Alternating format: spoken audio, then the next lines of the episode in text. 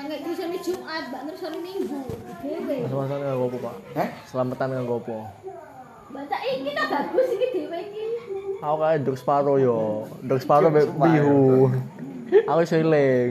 Zamanmu kae kok. Hmm. Zaman ini kan minggu lebih terus separuh bacaan itu. Aku. Tapi aku ngono kae. Eh? Lah keselamatan piye? Mo. Ya ya wes. Lha monggo sih karepmu dhewe tuku ae entek wong siji ge mangan bareng-bareng. Lah sing enak gawe engko di keluarga. Ketemu.